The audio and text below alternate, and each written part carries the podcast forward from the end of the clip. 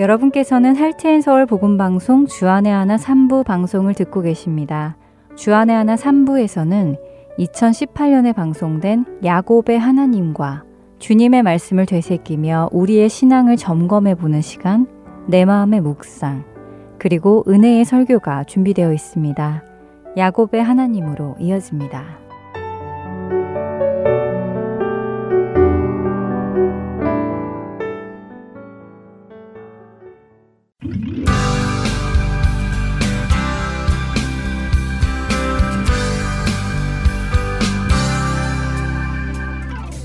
애청자 여러분 안녕하세요. 야곱의 하나님 진행의 민경훈입니다. 네, 여러분 안녕하세요. 강승기입니다. 지난 시간에는 레아의 안타까운 심정을 보게 되었어요. 특별히 레아가 사랑받지 못했다라는 말이 가지고 있는 히브리 원어적 의미를 살펴봤는데요. 네, 그렇습니다. 사네라는 그 의미는 원래는 증오하다, 미워하다 하는 의미라고 말씀드렸지만요. 그러나 그 단어가 두 사람 사이에 사용이 될 때는 상대적인 의미로 한 명은 택함을 받고 한 명은 택함 을 받지 못했다라는 의미로 사용이 된다는 말씀드렸습니다. 네, 그래서 말라기 1장에 하나님께서 내가 야곱은 사랑했고 에서는 미워했다 하는 말씀이 하나님께서 야곱을 선택하셨고 에서는 선택하지 않으셨다는 말씀으로 이해해야 한다고 하셨지요. 네.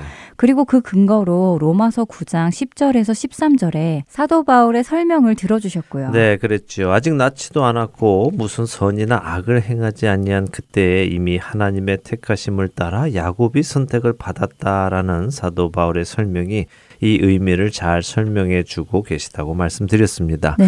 또한 누가복음 14장에 예수님께서 하신 말씀인 무릇 내게 오는 자가 자기 부모와 처자와 형제와 자매와 더욱이 자기 목숨까지 미워하지 아니하면 능히 내 제자가 되지 못한다 하셨던 그 말씀 역시 선택이라는 개념으로 생각을 하시면 더욱 이해하기가 쉽다고 말씀드렸죠. 네, 예수님과 부모님, 예수님과 배우자, 예수님과 자녀, 그리고 예수님과 형제 자매, 예수님과 나 사이에서 예수님을 선택하는 자가 예수님의 제자가 될 수 있다는 말씀으로 이해하면 된다고 하셨지요. 맞습니다. 자, 이렇게 야곱에게 선택받지 못한 레아를 하나님께서는 선택해 주셨습니다. 그래서 그녀의 태를 열어 주셔서 그녀에게 아들을 허락해 주셨죠.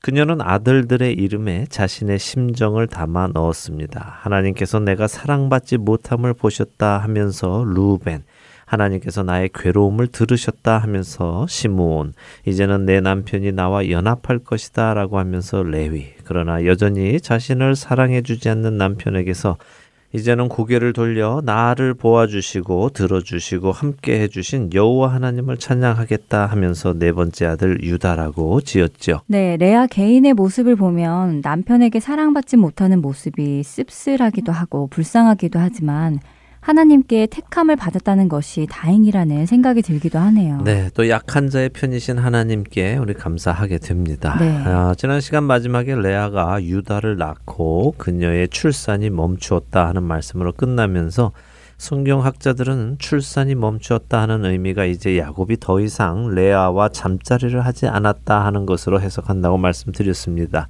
그리고 그 이유에는 아마도 라헬의 질투에서 오지 않았겠는가 하는 추측을 할 수 있는데요. 어, 이러한 이유를 오늘 보도록 하겠습니다. 창세기 30장을 읽어 나가면서 보도록 하죠. 30장 1절을 먼저 읽어 볼까요? 네. 라헬이 자기가 야곱에게서 아들을 낳지 못함을 보고 그의 언니를 시기하여 야곱에게 이르되 내게 자식을 낳게 하라. 그렇지 아니하면 내가 죽겠노라. 네. 어, 그렇네요. 라헬이 자신은 아들을 낳지 못함으로 인해 언니를 시기하며 야곱에게 닥달을 하네요. 네, 예상했던 대로 라헬은 자신은 아들을 낳지 못하고 언니는 계속해서 아들을 낳는 것에 마음이 많이 상해 있었던 것 음. 같습니다. 음. 그래서 야곱을 협박하죠. 나도 자식 낳게 음. 해라. 그렇지 않으면 내가 죽겠다. 이렇게 말을 네. 합니다. 어, 라헬의 성격이 대단한데요. 예, 그래 보이죠. 네. 죽겠다고까지 하는 것 보면 말입니다. 어, 사실 라헬은 자신이 야곱에게 사랑을 받고 있고요. 언니는 사랑받지 못하고 있다는 것을 알 텐데도 여기에 만족하지 못합니다. 언니를 시기하지요. 어, 이런 모습은 참 안 좋은 모습입니다. 만일 음. 라헬이 야곱을 바라보았다면요 행복했을 것입니다. 야곱이 자신을 사랑해 주고 있기 때문이지요.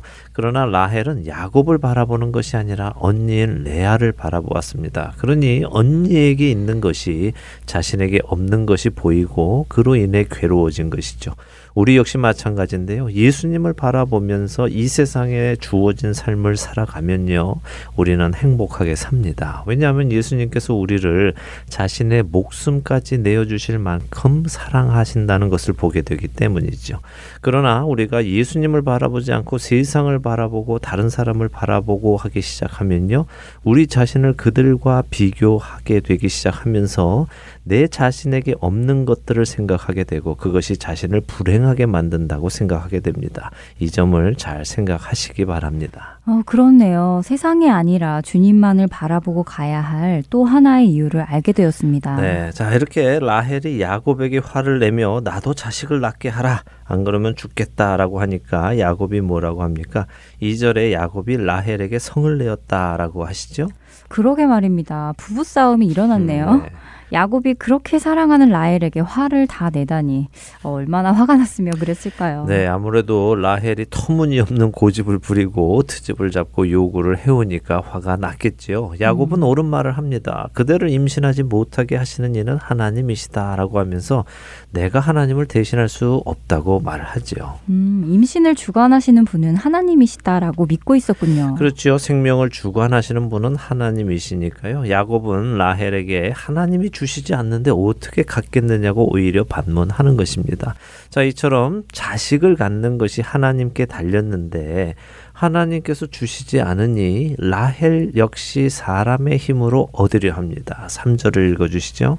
라헬이 이르되 내 여종 비라에게로 들어가라. 그가 아들을 낳아 내 무릎에 두리니 그러면 나도 그로 말미암아 자식을 얻겠노라 하고 네. 어 그렇네요 여종과 동침하라고 하는군요 할아버지 아브라함이 생각납니다. 예, 맞습니다. 아브라함이 생각나지요. 네. 우리는 아브라함 때에 이미 사람이 사람의 힘으로 하나님께서 하신 약속을 이루려고 하면 실패하게 된다는 것을 배웠습니다. 네. 오늘 우리가 함께 나눌 이 창세기 30장에서 라헬과 레아가 서로 시기하며 경쟁하는 모습을 볼 때도 이런 생각을 가지고 잘 보아야 합니다. 왜냐하면 오늘 등장하는 이야기들을 읽다 보면요. 자칫 하나님을 오해할 수도 있기 때문인데요. 지금부터 잘 생각하시면서 성경을 보시기 바랍니다. 라헬은 야곱에게 자신의 여종과 동침하여 아들을 낳아 달라고 부탁을 합니다. 아브라함의 하나님 때도 말씀드렸지만 이런 것은 당시의 문화에서 가능한 일이었고요. 또 실제적으로 빈번하게 일어나는 일이었습니다. 라헬의 요구에 야곱은 라헬의 여종 빌하와 잠자리를 했고 그 결과로 빌하가 임신을 하여 아들을 낳습니다. 그러자 라헬이 무엇라고 합니까? 6절에서 8절까지 한 절씩 읽어보죠.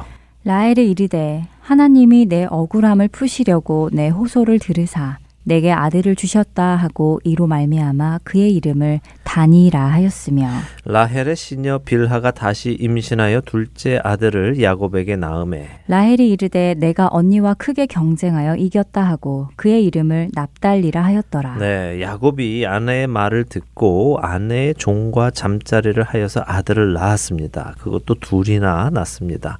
창세기는 참 재미있게도요, 아내의 말을 듣고 남성이 어떤 일을 하면 그것을 부정적으로 바라봅니다. 에덴에서 아담이 하와의 말을 듣고 선악을 알게 하는 나무의 열매를 따먹었고요. 아브라함도 아내 사라의 말을 듣고 하갈과 동침하여 이스마엘을 낳았지요. 야곱도 지금 라헬의 말을 듣고 여종과 동침하여 아들을 낳습니다. 결코 좋은 일은 아니라는 것입니다.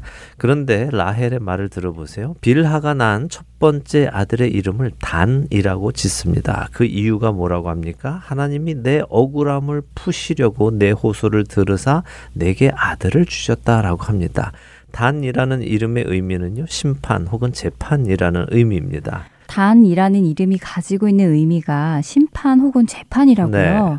라헬은 무엇을 심판했다는 의미로 그렇게 이름을 지었을까요? 예, 라헬의 말을 들어보면요. 하나님이 라헬의 억울함을 푸시려고 라헬의 호소를 들으셨다. 그리고 그 호소를 들으시고 재판을 해주셨다. 심판을 해주셨다라고 말하는 것입니다. 다시 말하면 하나님께서 나의 호소를 들으시고 그래 네가 옳다라고 하셨다라는 것입니다. 음 그러니까 하나님께서 라헬의 호소를 들으시고 그것이 옳다라고 판단해 주셨다는 의미라는 것이군요. 네. 하지만 그것이 맞나요? 하나님이 정말 그렇게 판단해 주신 것인가요? 그래서 잘 생각해야 한다는 말씀을 드린 것입니다. 라헬의 욕심은 아들 하나로 만족하지 않았습니다. 라헬은 또 야곱에게 빌하와 잘 것을 요구했겠지요. 그러니까 네. 둘째 아들을 낳지 않았겠습니까? 음. 이번 둘째 아들을 낳고는 내가 언니와 크게 경쟁하여 이겼다라고 하면서 그의 이름을 납달리라고 또 지었다고 합니다. 납달리는 겨루다, 씨름하다 하는 의미입니다. 그런데 조금 이 이상하네요. 라헬이 빌하를 통해 겨우 아들 둘을 낳고는 넷을 낳은 언니를 크게 경쟁해서 이겼다고 하는 것이 말입니다. 2대 4면 크게 이긴 것 같지 않은데요. 그렇죠. 2대 4면 크게 이긴 것이 아니라 오히려 지금 지고 있는 상황이죠. 아, 네. 그래서 이 부분이 해석하기가 난해한데요. 사실 이 창세기 30장 8절을 히브리 원어 그대로 읽으면요. 이렇게 읽어집니다. 내 언니와 결혼 하나님과의 싸움에서도 내가 이겼다라고요. 어, 내 언니와 결혼 하나님과의 싸움이라고요? 하나님이라는 말이 여기에는 없는데 어떻게 그런 말이 되지요? 네, 왜 그런가 하면요. 8절에 크게 경쟁했다라고 할 때 이 크게라는 단어가요. 원래 히브리 원어 엘로힘을 번역한 것입니다.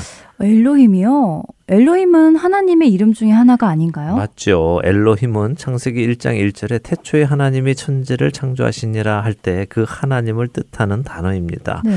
그런데 이 엘로힘에는 크다, 강하다 하는 의미도 담겨 있습니다. 그래서 많은 번역본들은 이 창세기 30장 8절에서 엘로힘을 크게로 번역을 해 놓은 것입니다. 그러나 동시에 또 많은 번역본들이 이 부분을 하나님으로 그냥 그대로 번역해 놓고 있기도 하지요.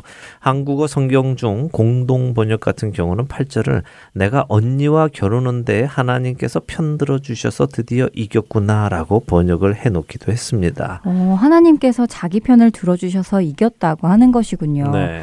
그러면 의미가 또 달라지네요. 달라지죠. 그러나 또 많은 유대인 학자들은 이렇게 이해를 하기도 합니다. 내가 내 언니와의 경쟁에서 이기게 해달라고 하나님과 겨루었는데 내가 이겼다라고요. 어, 또 다른 의미네요. 그렇죠. 예. 저는 개인적으로 이 해석을 지지합니다. 왜냐하면 음. 히브리어를 직역하면 그런 의미가 되기 때문이고요. 지금 라헬의 상태를 보면 이런 말을 할 만한 사람이라는 것에 동의가 또 되기 때문이죠. 라헬은 사실 지금 굉장히 불경한 말을 하는 것입니다. 지난 시간 우리가 보았던 레아의 경우요. 레아는 하나님께서 나를 보셨다. 하나님께서 나를 들으셨다. 또 내가 이제는 여호와를 찬양하겠다라고 말할 때 레아는 하나님을 야외 우리가 흔히 말하는 여호와 하나님으로 칭했습니다. 훗날 출애굽기에서 하나님께서 모세에게 스스로를 소개하실 때 사용하셨던 이름이죠. 나는 스스로 있는 자니라 하시는 그 이름이군요. 그렇습니다. 레아는 하나님을 정확하게 지칭했습니다. 그러나 오늘 라헬은 하나님을 지칭할 때 엘로힘이라고 지칭을 하죠. 이것을 다 설명드리려면 정말 많은 시간이 필요한데요. 간단히 음. 말씀드리겠습니다. 엘로힘의 의미는 신이라는 의미입니다. 그 신은 하나님을 의미하기도 하지만요. 꼭 하나님만을 의미하지는 않습니다. 다른 신들, 그러니까 여호와 하나님을 믿지 않는 다른 사람들이 믿는 신을 의미하기도 하지요.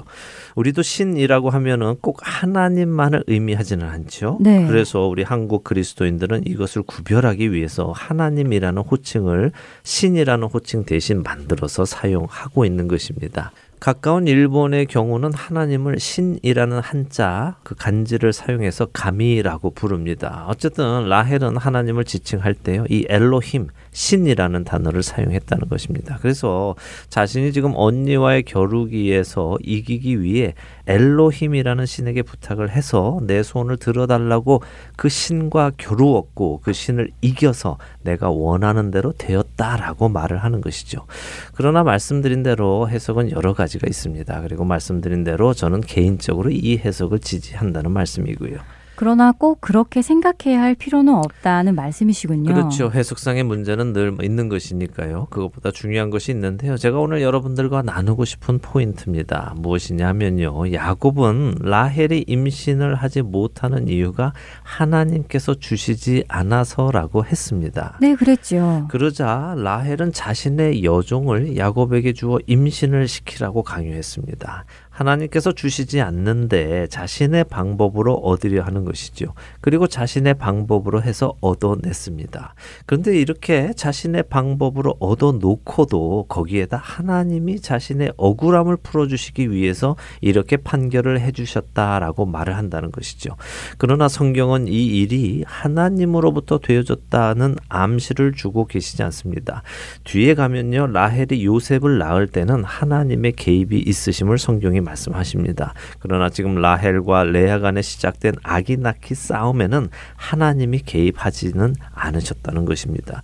그런데도 라헬은 거기에 하나님의 이름을 가져다가 붙인다는 것이죠. 제가 드리고 싶은 말씀이 바로 이것인데요. 우리들도 많은 경우 자신이 자신의 욕심으로 어떠한 일을 저질러 놓고 그게 하나님의 뜻이었다고 하나님의 이름을 개입시키는 경우가 많다는 말씀을 드리는 것이면서요. 이것은 아주 좋지 않은 것임을 말씀드리는 것입니다. 아, 이제 무슨 말씀인지 이해가 가네요. 그러니까 우리가 우리 욕심으로 어떤 일을 하면서도 하나님이 주셨다, 하나님이 행하셨다, 이런 식으로 말하는 것은 옳지 않다는 말씀이죠. 그렇습니다. 그런 이야기는 함부로 하면 안 됩니다. 음. 왜냐하면 내 욕심으로 일을 해놓고요.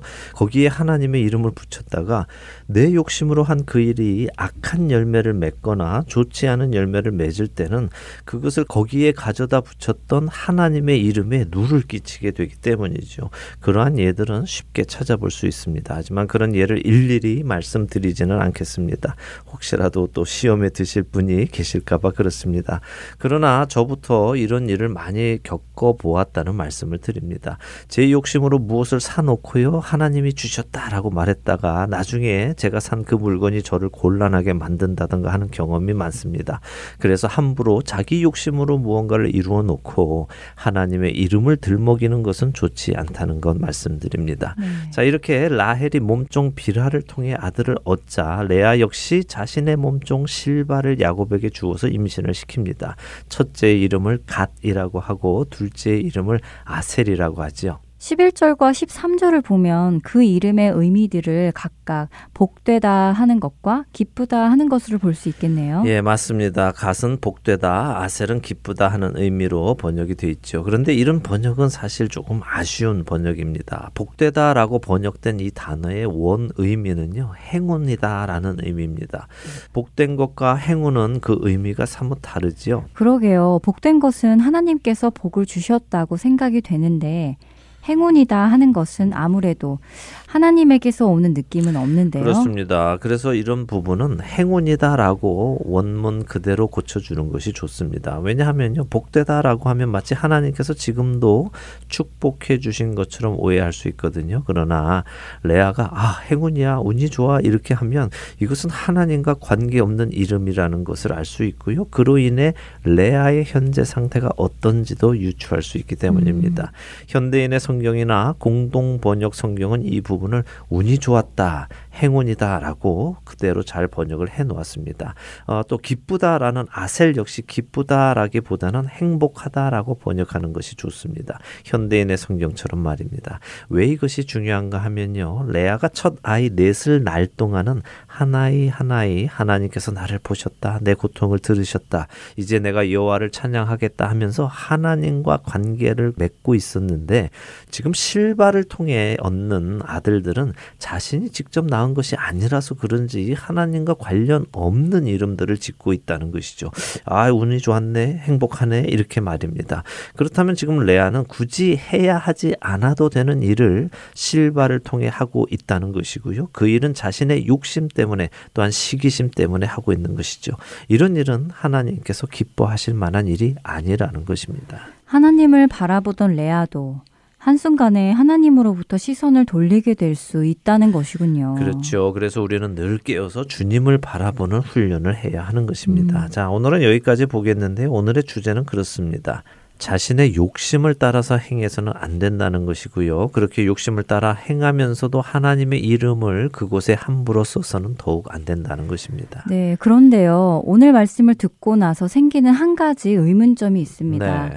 레아의 첫 네 아들의 경우는 하나님이 개입을 하셨는데 그 후에 라헬의 두 아들과 레아의 두 아들, 그러니까 각각 그녀들의 몸종을 통해 얻은 아들들에는 하나님의 개입이 없으셨다고 하셨잖아요. 네. 만일 하나님의 개입이 없으셨다면 어떻게 이들이 이스라엘의 열두 지파가 되었을까요? 열두 지파가 있기 위해서는 하나님의 개입이 있으셔야 했지 않았을까요? 네, 참 좋은 질문인데요. 우리가 흔히 생각할 수 있는 일이기도 합니다. 어, 하나님의 뜻이 이루어지기 위해 꼭 그렇게 일이 진행이 되었어야만 했다 하는 생각 말이죠. 음. 어, 그러나 우리가 깨닫지 못하고 있는 일이 있는데요. 그것은 하나님의 뜻은 우리의 행위와 상관없이 반드시 이루어진다는 것입니다. 그러니까 굳이 라헬과 레아가 이런 식으로 경쟁 전쟁하지 않았어도 하나님께서는 레아를 통해서든 혹은 라헬을 통해서든 하나님의 방식으로 열두 아들을 주셨을 것이고요. 이스라엘을 만드셨다는 것이죠. 음. 어떤 분들은 이런 이야기 하시죠. 예수님이 십자가에 못 박히기 위해서는 가롯 유다가 반드시 있어야 했다라고요. 아, 네, 들어보았습니다. 만일 유다가 예수님을 팔지 않았으면 어떻게 예수님이 팔려갔겠으며 어떻게 십자가에 못 박히셨겠는가. 그렇기에 유다는 자신의 임무를 다했 다라고까지 음. 하는 이야기 이야기를 들어보았습니다. 네, 저도 들어보았는데 그 이야기가 맞다고 생각하십니까? 아니요. 유다가 없었더라도 예수님은 이 땅에 오신 목적을 이루셨겠죠. 맞습니다. 마태복음 26장 24절 상단에서 예수님께서 이렇게 말씀하십니다. 인자는 자기에 대하여 기록된 대로 가거니와 인자를 파는 그 사람에게는 화가 있으리로다 이렇게 하시죠. 예수님은 이미 예언된 대로 하나님의 계획대로 일을 이루실 것인데 예수님을 파는 그 사람에게는 화가 있다는 것입니다. 그러니 하나님의 계획은 반드시 이루어집니다. 네. 하나님의 방법으로 말입니다. 물론 우리의 실수까지도 하나님은 사용하시기도 하시지요. 그러나 우리의 실수 위에 하나님의 뜻이 이루어지는 것보다 하나님의 행하심 위에 하나님의 뜻이 이루어지는 것이 훨씬 선한 방법으로 이루어진다는 것을 명심하시고요. 결코 우리의 욕심으로 어떤 일을 이루지 않으시기를 바랍니다. 네, 그것을 기억하며 오늘 야곱의 하나님 마치도록 하겠습니다. 저희는 다음 주에 다시 찾아뵙겠습니다. 한 주간도 평안하세요. 안녕히 계십시오. 안녕히 계세요.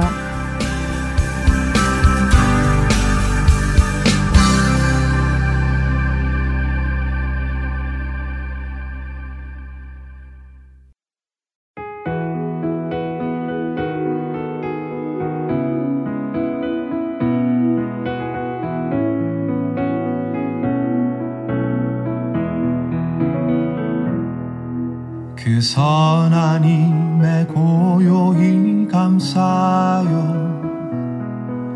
그 놀라운 평화를 누리며 나 그대들과 함께 걸어가네. 나 그대들과 한 해를 여네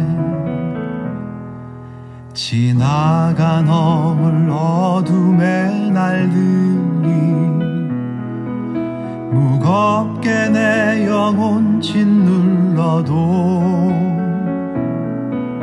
오 주여 우릴 외면치 마시고 약속의 구원을 이루소서. 그 선한 힘이 우 릴 감싸시니 믿음으로 일어날 일 기대하네. 주 언제나 우리와 함께 계셔. 하루 또 하루가 늘 새로워. 주께서 밝히신 작은 촛불이 어둠을 헤치고 타오르네. 그 빛에 우리 모두 하나 되어 온 누리에 비추게 하소서. 그 선한 힘이 우릴 감싸시니 믿음으로 일어날 일 기대하네 주 언제나 우리와 함께 계셔. 하루 또 하루가 늘 새로워. 이 고요함이 깊이 번져갈 때저 가슴 벅찬 노래 들리네 다시 하나가 되게 이끄소서. 당신의 빛이 빛나는 이밤그 선한 힘이 우릴 감싸시니 믿음으로 일어날 일 기대하네. 주 언제나 우 리와 함께 계셔 하루 또 하루가 늘 새로워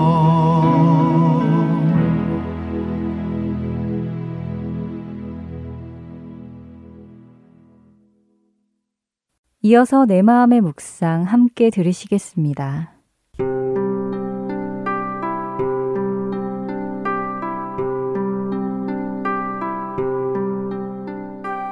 은혜, 하나님의 은혜. 이 은혜라는 단어는 교회에 다니는 사람들이 가장 많이 입에 올리고 글에 사용하고 또 듣고 그리고 읽을 수 있는 단어 중에 하나가 아닐까 생각이 듭니다. 그만큼 그리스도인이라면 별 거부감 없이 받아들이고 또 잘 안다고 자부할 수 있기 때문이죠. 그런데 이 은혜의 진실에 대해서 깊이 정의해 보신 적 있으신가요? 도대체 은혜는 무엇이며 어떻게 내 것으로 삼을 수 있는지. 네, 하나님의 은혜였어요. 하나님의 은혜 안에 살고 있지요. 혹은 은혜를 받았어요. 등등 그 은혜. 여러분도 실질적으로 공감하고 그 누림 속에 살고 있다고 말씀하실 수 있는지요? 우리는 로마서 7장 18절의 말씀, 내 속, 곧 내 육신의 선한 것이 거하지 아니하는 줄을 아노니, 원함은 내게 있으나 선을 행하는 것은 없노라. 처럼 선한 것을 도무지 찾아볼 수 없는 악한 본성을 가지고 있습니다. 그래서 구원을 얻기 위해서 하나님의 사랑이나 보상을 받으려고 악한 본성에 대항하는 선함을 가장해서 우리는 무지무지 노력합니다.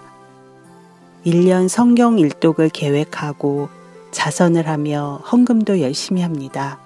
그리고 내 속의 악함을 감추고 선한 얼굴로 형제를 대하며 교회에서 열심히 봉사도 하고요.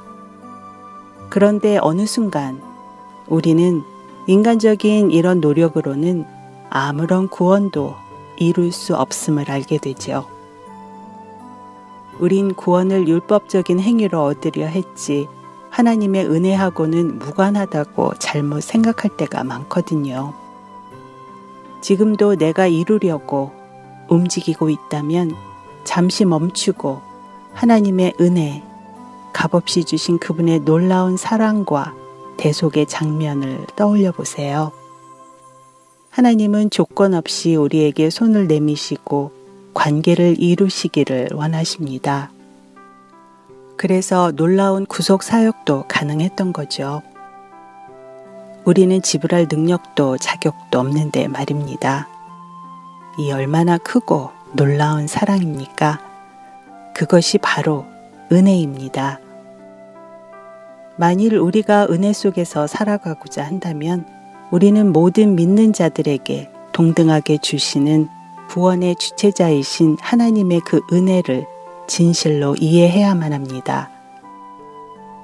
은혜에 대한 성경적 이해를 분명히 하면 그분의 축복이나 사랑을 받을 자격이 있던지 없던지 간에 우리는 하나님의 은혜 속에서 깊이 있게 살아갈 수 있는 삶의 견고한 기초를 가질 수 있게 됩니다. 그러므로 해서 우리의 삶은 그분이 예비하신 모든 것에 전력 질주할 수 있는 강력한 에너지로 살게 되고 매 순간 내가 주체가 아닌 하나님 중심의 설계도 안에서 살아갈 수 있게 될 것입니다. 아직도 내가 뭘 좀 해보자 하시며 바쁘세요? 무엇을 해도 우리는 못다 합니다. 미치지도 못하고요. 다 갚을 수도 없습니다. 그렇다고 여러분 오해하시면 안 되고요. 그 은혜를 바로 아는 사람만이 힘을 내서 주님의 사역에 열심을 낼 수 있다는 건데 그렇다고 난 아무것도 하지 말자 하고 열중시어 하고 계시면 안 되는 거 여러분 아시죠? 여러분, 이 순간 사랑이신 하나님으로 감격하고 그분의 구원에 감사하고 주신 에너지로 그분의 뜻을 이루며 사는 최선의 삶, 값없이 주신 은혜를 누리며 사는 이 방법, 끝까지, 우리 끝까지 잡고 갑시다. 놓치지 말고요.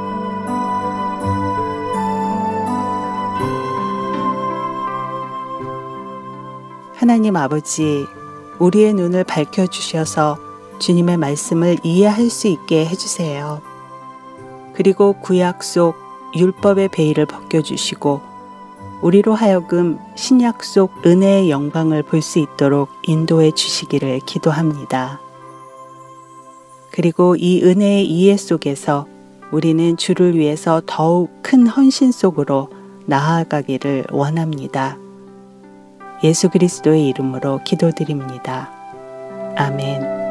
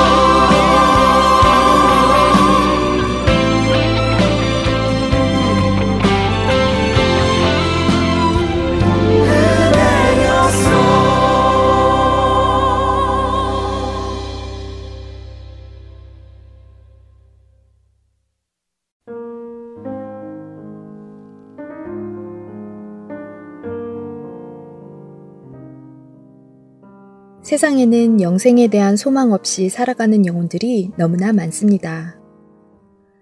하트앤 서울 복음 방송은 절망 가운데 살아가고 있는 이들에게 진정한 소망이신 예수님을 전하는 메신저입니다. 열방에 흩어져 길을 잃고 소망 없이 살아가고 있는 영혼들에게 예수 그리스도의 생명을 전합니다. 이 귀한 사역에 방송 원고로, 목소리로, 번역, 기도와 후원 등 여러 모양의 동역으로 참여하기 원하는 분들은 전화번호 602-866-8999로 연락 주시기 바랍니다.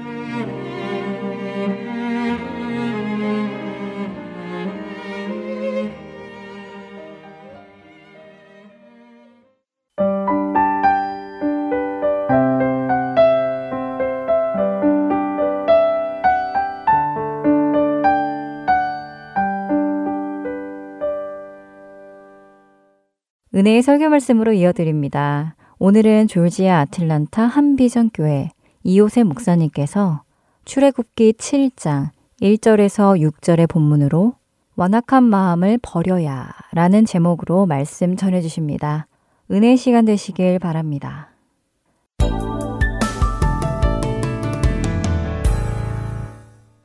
이스라엘 백성을 애굽에서 구출해 내실 때 하나님께서는 한 사람 모세를 주목하시고요. 모세를 부르십니다. 그리고 모세를 그들의 지도자로 삼으십니다. 하나님께서 모세를 사용할 때 모세의 가장 중요한 역할은 뭐냐 하면요. 이스라엘 백성의 대표적인 지도자가 되는 것과 하나님의 대언자가 되는 것입니다. 이 땅 가운데 하나님의 하시는 일과 하나님의 뜻을 사람들에게 선포하는 일을 맡기신 것입니다. 이런 모세가 광야에서만 40년간 목동생활을 하다 보니까 나이가 80이 되고 하나님의 부르심 앞에서 주춤주춤합니다. 그리고 바로 따라 나서질 못합니다. 왜냐하면 하나님께서 뜻이 무엇이냐면은 애굽 땅으로 들어가서 바로에게 말해서 그 백성을 데리고 나오는 일입니다. 모세가 생각할 때도 이건 불가능한 일입니다. 할 수 없는 일입니다. 바로가 들을 일도 없을 것 같고 바로가 왜 갑자기 백성을 자기 노예를 달라 그러면 그냥 내주겠느냐 할 수 없는 일입니다. 그래서 이성적으로 논리적으로 할 수 없는 일이기 때문에 그랬던 것 같습니다. 그 놀라움 속에서 하나님께서 그런 뜻을 말씀하시고 이 백성을 구출해 너를 쓰겠다고 하니까 뒤로 물렀습니다.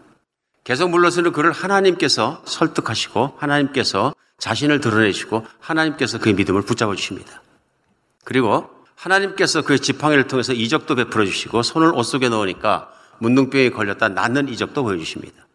그러면서 그에게 확신을 주신 것이 뭐냐면 내가 하는 것이 아니라 전능한 내가 할 것이다. 그러니까 자신의 심부름 꾸신 것을 깨닫게 하십니다. 따라 나지 못했던 그가 하나님의 말씀을 듣고 따라 났습니다. 지평을 붙잡고 애굽으로 들어가게 되는데요. 백성에게 가서 말하고 이적을 하나님 말씀대로 보이니까 너무너무 기뻐합니다. 그래서 바로에게 들어가서 선포합니다. 우리 하나님께서 히브리 백성을 보내서 광야에서 하나님을 찬양하게 예배드리게 제사하기를 원하신다. 그러므로 이 백성을 풀어놓아 주라. 전혀 말이 통하지 않습니다. 말이 통하지 않는 것뿐만 아니라 그의 분노를 촉발시켜서 그가 히브리 사람에 대한 노동을 완전히 배가시켜 버립니다. 노동이 좀 심해지고 그다음에 바로라는 왕으로부터 미운 사람이 되었다는 것을 바로 유대인들이 알게 됩니다.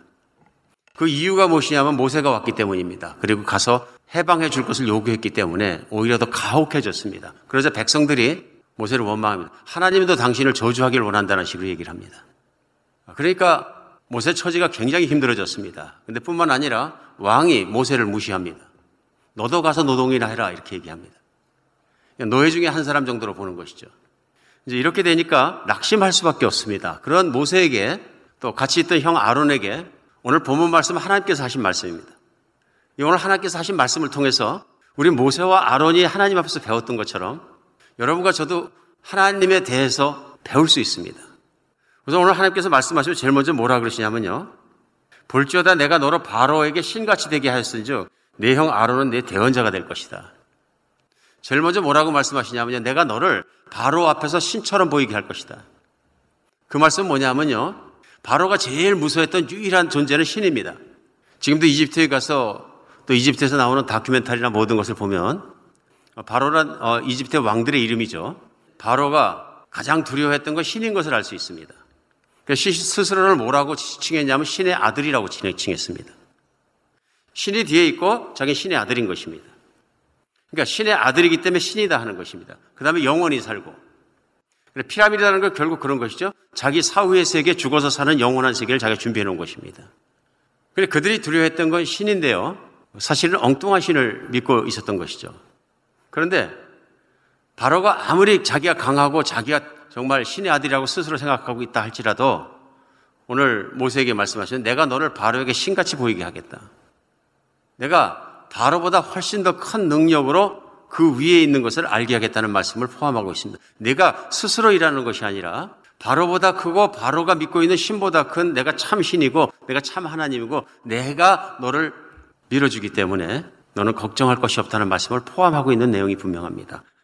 두 번째는 내가 내게 명령한 바를 너는 내 형 아론에게 그런 바로에게 말해요. 이스라엘 자손을 그 땅에 그 땅에서 보내게 할지 사명입니다.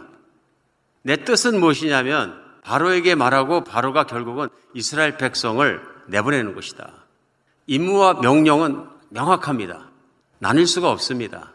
그 내 백성을 애굽 땅에서 인도해 내는 것입니다. 세 번째는요. 내가 바로 마음을 완악하게 하고 내 표준과 내 이적으로 애굽 땅에서 많이 행할 것이나 바로가 너희 말을 듣지 않을 것이다. 그러나 내 손이 애굽에 뻗쳐 여러 심판을 내리고 내 군대 내 백성 이스라엘 자손을 그 땅에서 인도해내겠다. 세 번째 하시는 말씀 뭐냐면요. 바로가 마음이 완악하기 때문에 듣지 않을 것이다. 그러나 결국은 내가 그에게 심판을 많이 내리겠다. 그래 마지막 심판 때 그가 결국은 내 백성을 내놓게 될 것이다.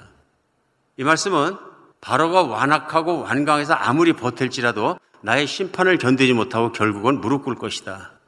승자는 나다 하고 하나님 말씀하시는 것을 볼 수 있습니다.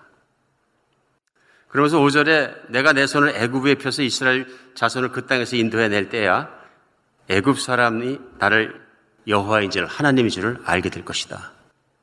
전국적으로 애굽 사람도 생각하고 계신 것을 알 수 있습니다. 애굽 사람들이 나를 하나님인 것을 알게 될 것이다. 오늘 이 말씀 속에 우리 또렷하게 할 수 있는 것 있습니다. 하나님의 일을 하나님의 대표자로 수행하다가 백성들의 반응 때문에 바로의 반응 때문에 현실 때문에 낙심해 있는 모세에게 하나님은 확실하게 말씀하십니다. 하나님이 누구신지 또 모세가 누구인지 그리고 바로가 누구인지 하나님이 보시는 바로는 누구인지 그 다음에 미래는 어떤 일이 나고 종국에는 어떻게 이 일이 끝날 것인지를 말씀해 주십니다.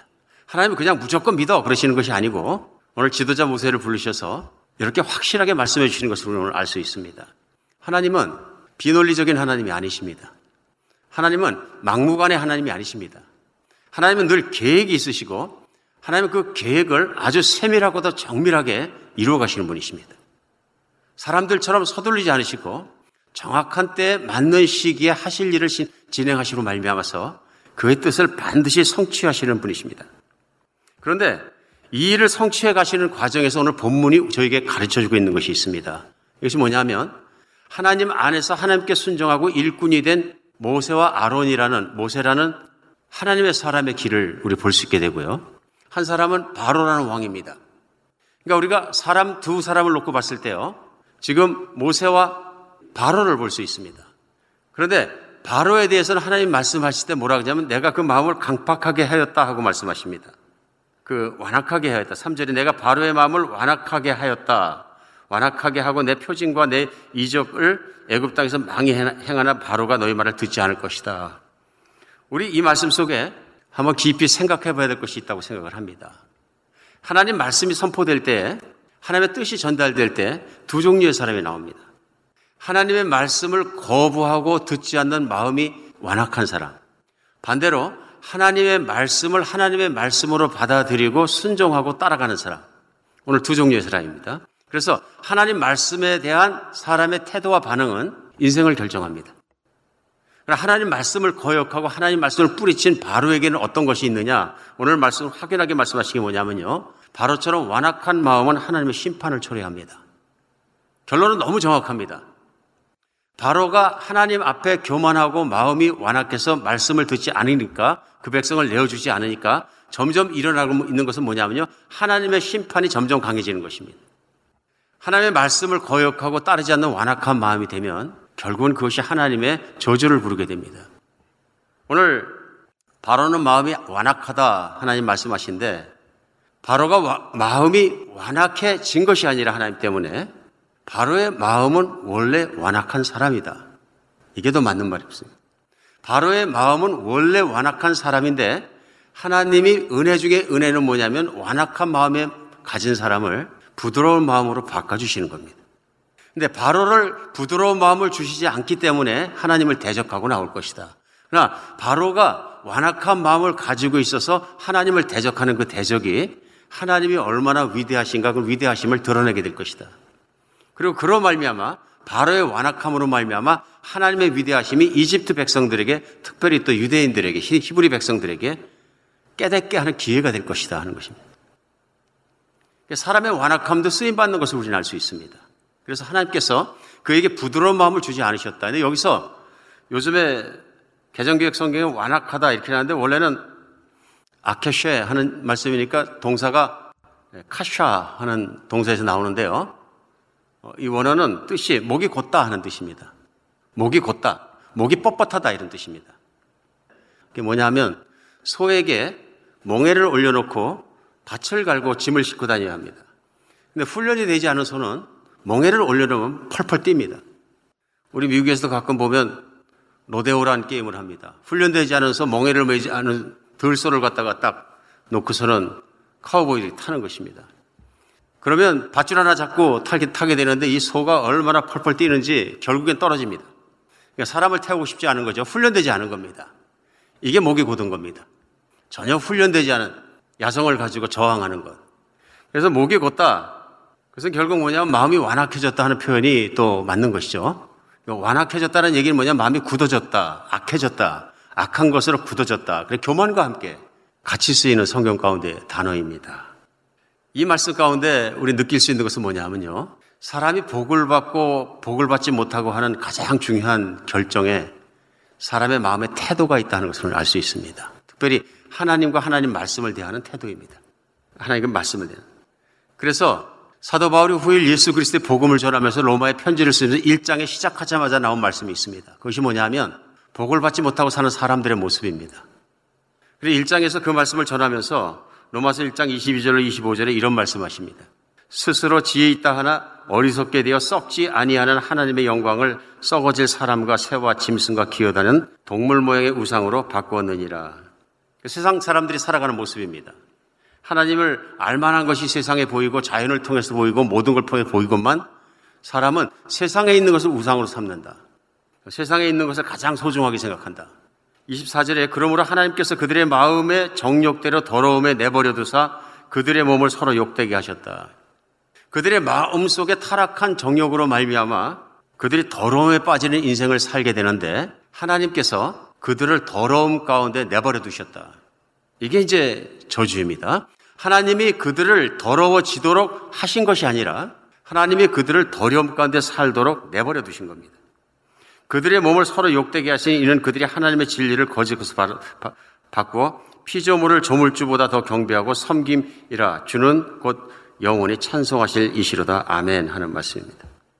로마서 1장은 그 뒤에도 하나님이 그들을 그들의 욕망, 그들의 세상에 대한 유혹, 그들의 세상을 따라가는 마음속에 내버려 두심으로 일어난 일들이 나옵니다. 그래서 음란함과 탐욕스러움과 동성연애와 뭐 그 내용들이 쭉 열거돼서 나옵니다. 이것이 인간이 하나님을 떠나서 하나님 말씀을 따르지 않고 마음이 완악해졌을 때 또 그 완악해진 마음을 하나님께서 바로에게 그렇게 해서 내버려 두셨을 때 일어나는 현상들입니다. 그러나 이제는 예수 그리스도의 오심으로 말미암아 십자가의 죽으심으로 부활하심으로 말미암아 복음으로 말미암아 더 이상은 하나님을 모른다고 할 수 없는 일을 하는 것이 사도 바울이 복음을 선포하는 것입니다. 오늘 생각해 보면 바로는 어떤 면에서는 생각할 수 있습니다. 강팍해질만 한다. 목이 굳을만 하다. 세계에서 강한 군대를 가지고 있었고요. 어마어마한 군대를 가지고 있었고요. 그 군대가 자기 손짓 하나에 움직이는 겁니다. 바로는 손가락만 움직여도 군대 몇십만 명이 명령을 따라 나갈 수 있는 그런 힘을 가지고 있었다. 무서운 힘이죠. 그런 삶을 살다 보니까 무서운 사람이 없는 거죠. 하나님도 두려워하지 않고요. 그러나 바로가 힘을 많이 가지고 있기 때문에 그런 것만은 아니고 후일 보면 하나님의 큰 은혜를 입은 이스라엘 사람들도 하나님 앞에 목이 곧습니다. 마음이 완약하다고 하나님 말씀하십니다. 이 백성은 목이 곧은 백성이라 하는 말씀하십니다. 그러니까 목이 곧다는 것이 바로만의 문제가 아니라 하나님의 선택한 백성 이스라엘 사람들의 문제였었고 그 목이 곧은 것 때문에 신명기 9장에 말씀하는 것처럼 너희는 이제는 하나님 말씀이 들면 목을 곧게 하지 마라. 너희가 그래 광야에서 40년 동안이나 훈련을 받았지 않느냐. 하나님께서 광야에서 이스라엘 백성을 40년간 뺑뺑이를 돌리신 가장 큰 이유가 뭐냐면요. 목이 곧아서 그렇습니다. 바로가 가지고 있는 문제나 이스라엘 백성이 가지고 있는 문제나 같은 문제 있다는 것입니다. 그래서 신명기 8장 2절로 3절은 하나님께서 명쾌하게 이렇게 모세를 통해서 말씀하십니다. 내 하나님 여호와께서 이 40년 동안에 내게 광야의 길을 어, 어, 걷게 하신 것은 기억하라. 이는 너를 낮추시며 너를 시험하사 내 마음이 어떠한지 그 명령을 지키는지 지키지 않는지 알려 하심이라. 너를 낮추시며 너를 줄이게 하시며 또 너를 알지도 못하는 너도 알지 못하는 내 열조도 알지 못하던 만나를 내게 먹이신 것은 사람이 떡으로만 사는 것이 아니라 여호와의 입에서 나오는 모든 말씀으로 사는 줄을 내게 알게 하려 하심이라. 이스라엘 백성의 문제는 뭐였었냐면요. 하나님 말씀에 대한 그들의 반응입니다. 하나님 말씀을 거역하는 것입니다. 그래서 벌써 하나님 뭐라 그러신 거냐면 그 목이 곱기 때문에 그렇다. 완악, 마음이 완악하기 때문에 그렇다. 말씀하시면서 거기에 대한 하나님의 처방이 뭐냐 하면요. 훈련시키시는 겁니다. 하나님이 하실 수 있는 선택이 있습니다. 뭐냐 하면 말 안 들으면 다 죽이면 됩니다. 가장 쉬운 선택입니다. 우리는 이성적으로 논리적으로 볼 때에도 하나님께서 보시기에 마음에 들지 않으시면 제거해 버리시면 됩니다. 근데 그건 악함이죠. 근데 하나님께 사랑은 무엇이냐면 이걸 끝까지 참으시는 겁니다. 그리고 기회를 주시고 지켜보시는 것입니다. 모세에게 말씀하실 때 바로는 결국 듣지 않을 것이다 아시면서도 바로에게 심판을 내리시고 재앙을 내리실 때 그가 회개할 수 있도록 열 번이나 차곡차곡 기다리시고 내리십니다. 어떨 때 출애굽기 읽다 보면은 어, 왜 이렇게 재앙을 많이 내리시니까 처음부터 장자를 때리시지? 꼼짝 못하게. 그럼 무서워서 벌벌 떠서 꼼짝 못해. 아닙니다. 출애굽기에 나타난 하나님의 성품은 그런 분이 아니십니다. 바로까지도 배려하시고 사랑하시는 하나님이 나타나는 걸 저는 믿습니다. 이게 하나님의 성품입니다. 배려하십니다. 사랑하십니다. 그리고 바로에게도 기회를 주십니다.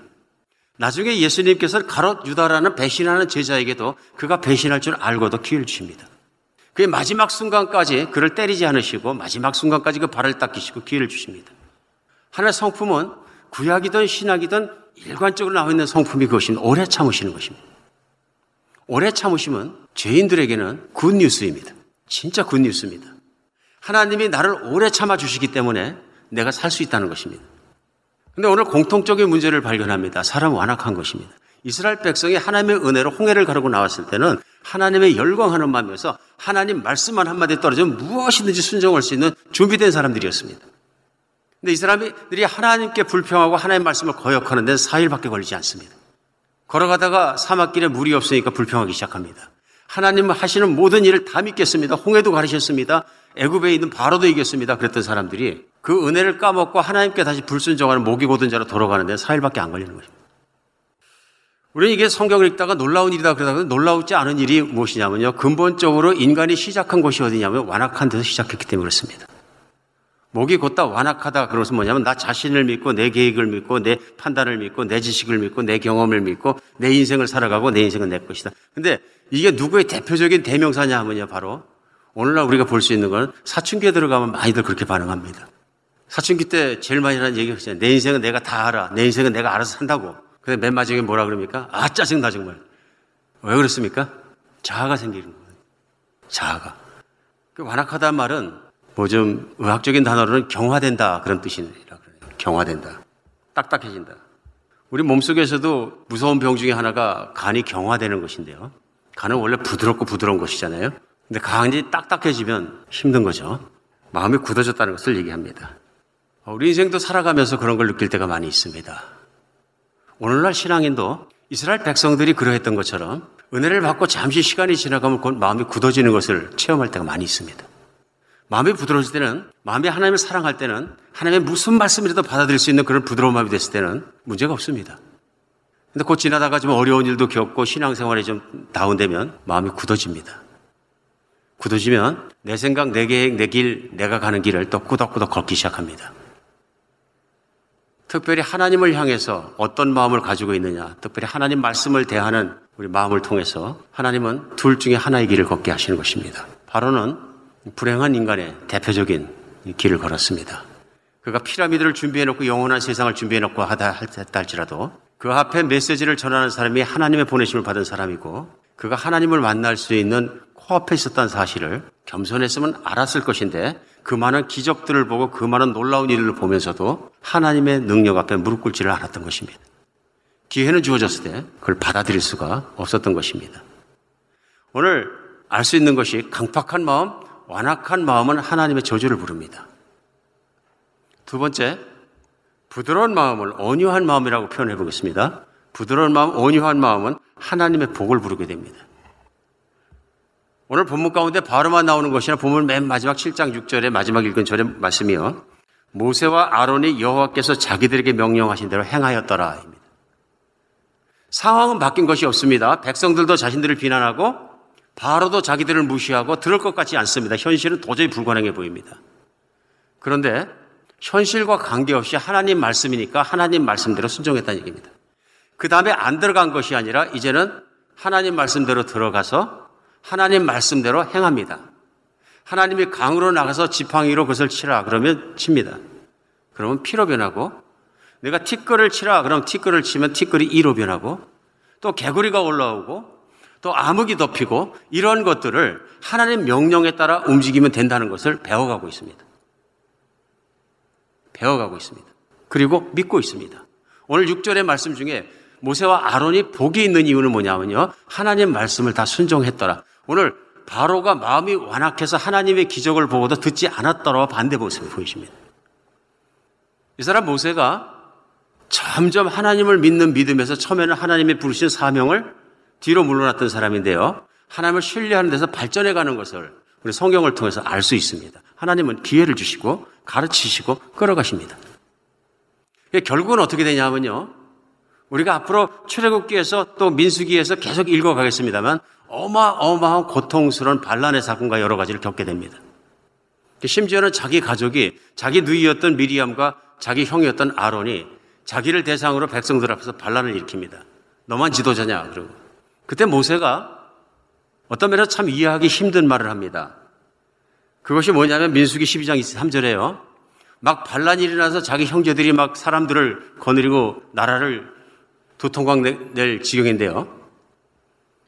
그가 한 말이 이 말입니다. 이 사람 모세는 온유함이 지면의 모든 사람보다 더하더라 이렇게 얘기합니다. 모세가 썼습니다. 민수기는. 근데 자기 자신에 대해서 뭐라 그러냐면 이 사람 모세라고 얘기하면서 그 온유함이 이 지, 지, 지면에서 가장 뛰어난 자라고 얘기하고 있습니다. 여러분 어떻게 들리십니까? 모세가 교만해도 엄청 교만하다 이렇게 들리십니까? 저도 이 말씀 가지고 고민을 좀 했습니다. 어떤 학자들은 얘기합니다. 그렇기 때문에 모세가 쓴 것이 아니라 후일 모세가 이 말은 모세가 아닌 다른 후대 사람들이 갖다 삽입했다 이렇게 씁니다. 아니죠. 저는 아니라고 믿습니다. 모세 스스로 믿었을 때 하나님 말씀 앞에 자기는 온유한 자라고 철저하게 믿고 있습니다. 그래서 하나님이 쓰신 겁니다. 그리고 제가 생각해 볼 때 하나님이 모세에게 너는 세상에서 가장 온유함이 온유한 자다. 말씀하셨을 가능성이 높습니다. 절대로 스스로 교만한 사람이 아니었습니다, 모세는. 그리고 모세의 모든 인생의 행동 중에 나타난 것은 한 번의 경우를 빼놓고는요, 어떤 상황 속에서 철저하게 하나님의 말씀에 순종하는 모습이 나옵니다. 그 온유함이란 무엇이냐면요, 우리가 생각하는 것처럼 온유하다는 것은 그냥 부드럽다, 사전적으로는 그런 뜻이거든요. 성품이 부드럽고 어, 모나지 않다, 이런 뜻을 받아들이는데 근데 세상에서 이런 뜻으로다가 온유함을 받아들이면 굉장히 무능력해 보입니다. 마음씨가 따뜻하고 부드러운 것이다. 그러면 성격이 너무 부드러워서 남에게 싫은 마디 한마디도 못하는 사람, 무기력하고 유부단해서 무슨 일을 맡겨도 안심이 안 되는 사람, 또 경우에 따라서는 지나칠 정도로 비굴하게 굽실굽실하는 사람, 이런 사람들의 이미지가 떠오르지 않습니까? 사실은 오늘 성경에서 말씀하시는 온유함이라는 것은 무능력함이 아닙니다. 오히려 그건 반대입니다. 어떤 상황 속에서도 하나님 말씀에 불순종하지 않는 마음을 가진 말씀에 대한 부드러운 마음을 가진 사람에 대한 모습입니다. 그러니까 모세만 그런 것이 아니라 예수님도 자신에 대해서 그렇게 말씀하셨어요. 예수님도 자신에 대해서 말씀하실 때 우리 유명한 말씀, 우리도 암송한 말씀 있지 않습니까? 마태복음 11장 28절로 30절에 수고하고 무거운 짐진 자들아 다 내게로 오라. 내가 너희를 쉬게 하리라. 그러시면서 그 이유가요. 29절에 나는 마음이 온유하고 겸손하니 나의 명언을 메고 나에게 배우라. 그리하면 너희 마음이 쉼을 얻으리라. 예수의 마음이 어떤 분이시라고 스스로 말씀하시냐면 나는 온유하고 겸손하다 얘기하십니다. 그 말씀은 뭐냐면 예수님은 예수님의 뜻대로 예수님의 계획대로 예수님들의 생각대로 행하신 것이 아니라 이 땅에 계시는 동안에 철저하게 아버지의 말씀을 따라 아버지의 뜻대로 아버지의 계획대로 움직여 가셨다는 것입니다. 그것을 온유로 표현하는데요. 온유가 나약함이나 무능력함이나 그런 모습이 아니라 온유가 아버지의 뜻을 따르기 위해서 사람들이 욕을 할지라도 비난할지라도 배척할지라도 돈을 덜질지라도 수모를 겪을지라도 십자가에 못 박힐지라도 나는 그 길을 가겠다. 강한 것입니다. 놀라운 믿음의 길인 것을 우리는 알 수 있습니다. 나는 온유하고 겸손하다. 반대로 사람들이 짐을 메고 수고하고 짐을 지고 지치고 쓰러지도록 그런 이유는 뭐냐면 온유하고 겸손하지 않기 때문에 그렇다. 예수님께서 지적하시는 내용입니다. 우리의 마음이 하나님의 말씀에 대해서 온유하고 겸손해지지 않으면 우리는 죽어서 하는 것이 아니라 세상에서도 인생의 짐을 지게 될 것이다. 그러나 하나님을 사랑하고 하나님 말씀을 사랑하고 하나님 말씀에 순종하고 하나님 뜻대로 살아가려고 살다 보면 하나님께서 그 짐을 들어주시고 하나님께서 붙들어 주시고 세상 중에도 이겨 주실 것이다 는 내용을 주님 말씀하고 계신 것입니다. 오늘 우리는 세월이 많이 지나 현세를 살아갑니다. 모세의 이야기, 출애굽기 이야기가 오래전 수천 년 전에 일어난 일이지만 이 이야기는 역사 속에 그냥 묻혀져 버린 이야기가 아니라 오늘 여러분과 저에게도 똑같은 얘기입니다. 이스라엘 백성을 사랑하시고 말씀하시고 모세를 보내시고 이끌어내시던 똑같은 하나님께서 오늘 여러분과 제 안에서 함께 사십니다. 오늘 마찬가지입니다. 오늘 내 뜻대로 내 마음대로 마음이 강팍하고 세상에서 하나님 믿지 않고 거부하고 배척하고 심지어는 조롱하고 살아가는 사람들에게도 하나님께서는 그 기회를 열어주십니다. 그리고 하나님께서는 사랑을 하시고 하나님을 믿을 수 있는 기회를 주십니다. 하나님 믿는다는 것은 하나님이 어떤 분이신지를 알고 하나님 앞에 자신을 드리고 무릎 꿇는 것입니다. 그리고 한 번 무릎 꿇고 끝나는 것이 아니라 인생 중에 지속적으로 하나님을 따르는 것입니다. 인생이 피곤한 이유는 전능하지 않은 내가 모든 것을 다 알지 못하는 내가 모든 것을 다 알고 다 할 수 있는 것처럼 계획하고 판단하고 주장하고 굽히지 않고 살아가다 보니까 인생의 역풍을 만날 때 뜻대로 되지 않을 때 낭망하고 쓰러지고 우리는 마지막으로 넘지 못할 선에 가서 부딪힙니다. 그것은 죽음이라는 선입니다. 그 선은 누구도 넘어갈 수 없고 누구도 이길 수 있는 힘이 없기 때문에 그 앞에 가서 쓰러지는 것입니다. 결국. 그럼에도 불구하고 마치 죽지 않는 것처럼 미래의 계획과 영원한 계획을 내가 뚫고 나고 만들어낼 수 있는 것처럼 인간은 살아갑니다. 하나님은 그 모든 것을 초월하시고 이기시고 이룰 수 있는 분이십니다. 성경에 나타난 하나님은 그 모든 것을 하실 수 있고 모든 것을 아시는 하나님이십니다. 그분 앞에 내가 반응하는 것은 자연스러운 반응은 내가 내 자신을 주장하지 않고 그분께 맡기고 내어놓는 것입니다. 하나님께서 기뻐하시는 마음은 이런 겸손한 마음입니다. 이런 온유한 마음입니다. 어떤 제사보다 어떤 예물보다 하나님께서 원하시는 것은 바로 이 마음입니다. 오늘 신앙생활 하면서도 우리가 신앙생활 오래 했기 때문에 마음이 딱딱해지면 성경에서 하나님께서 내가 재물을 바라지 않고 제사를 바라지 않고 겸손한 마음, 온유한 마음을 바라신다는 것을 깜빡 잊어버릴 때가 있어요. 취해 살아갈 때가 있습니다. 왜 내가 이렇게 성령 충만 안 한가? 왜 내가 이렇게 정말로 어, 신앙생활 하면서도 마음이 드라이고 답답한가? 이유는 하나입니다. 마음이 완악해지면 마음이 드라이해집니다. 오늘도 우리 예수 그리스도의 십자가를 바라보며 하나님 말씀에 죽기까지 순종했던 예수님의 온유함, 겸손함을 바라보면서 오늘 다시 한번 그 사랑을 내 마음에 담고 주님 앞에 무릎 꿇고 나갔을 때 하나님께서 우리의 마음을 부드럽게 해주실 줄 믿습니다. 혹시라도 말씀을 들으면서 예수님을 믿지 않고 하나님 믿지 않았던 분들에게는 하나님은 살아계시고 하나님은 사랑이시고 하나님은 전능하시고 하나님은 전지하시며 하나님은 모든 걸 아실 뿐만 아니라 겸손하게 그 아들을 이 땅에 보내서 내 죄를 깨끗하게 하는 예수님을 이 땅에 십자가에 못 박혀 돌아가게 하시고 나를 부르고 계신다는 것을 믿으시기 바랍니다. 누구든지 오늘 하나님 앞에 겸손한 태도를 취하고 무릎 꿇고 살아왔던 과거의 교만함과 딱딱함과 완악했던 내 마음을 내려놓고 하나님 앞에 정말 내 죄를 고백하면 하나님은 나를 죄를 용서해 주시고 자녀로 삼아 주실 것입니다. 오늘 성경 안에서 하나님을 발견하게 될 것이 이것입니다. 하나님은 그때도 살아계시고 오늘도 살아계시고 또 영원히 살아계실 분이십니다.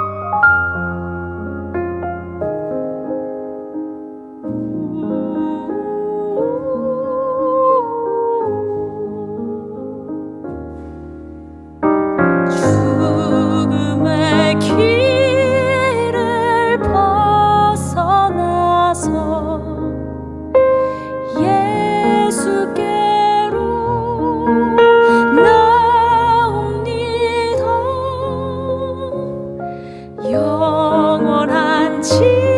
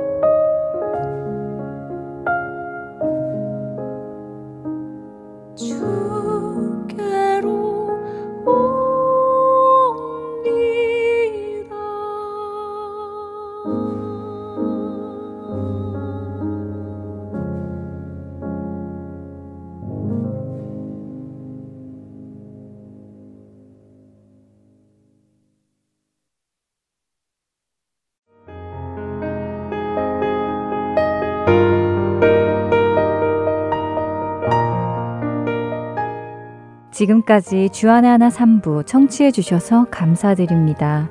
다른 방송들을 더 듣고 싶으신 분들은 홈페이지 www.할테인서울.org에서 특별 방송을 클릭하시면 들으실 수 있습니다.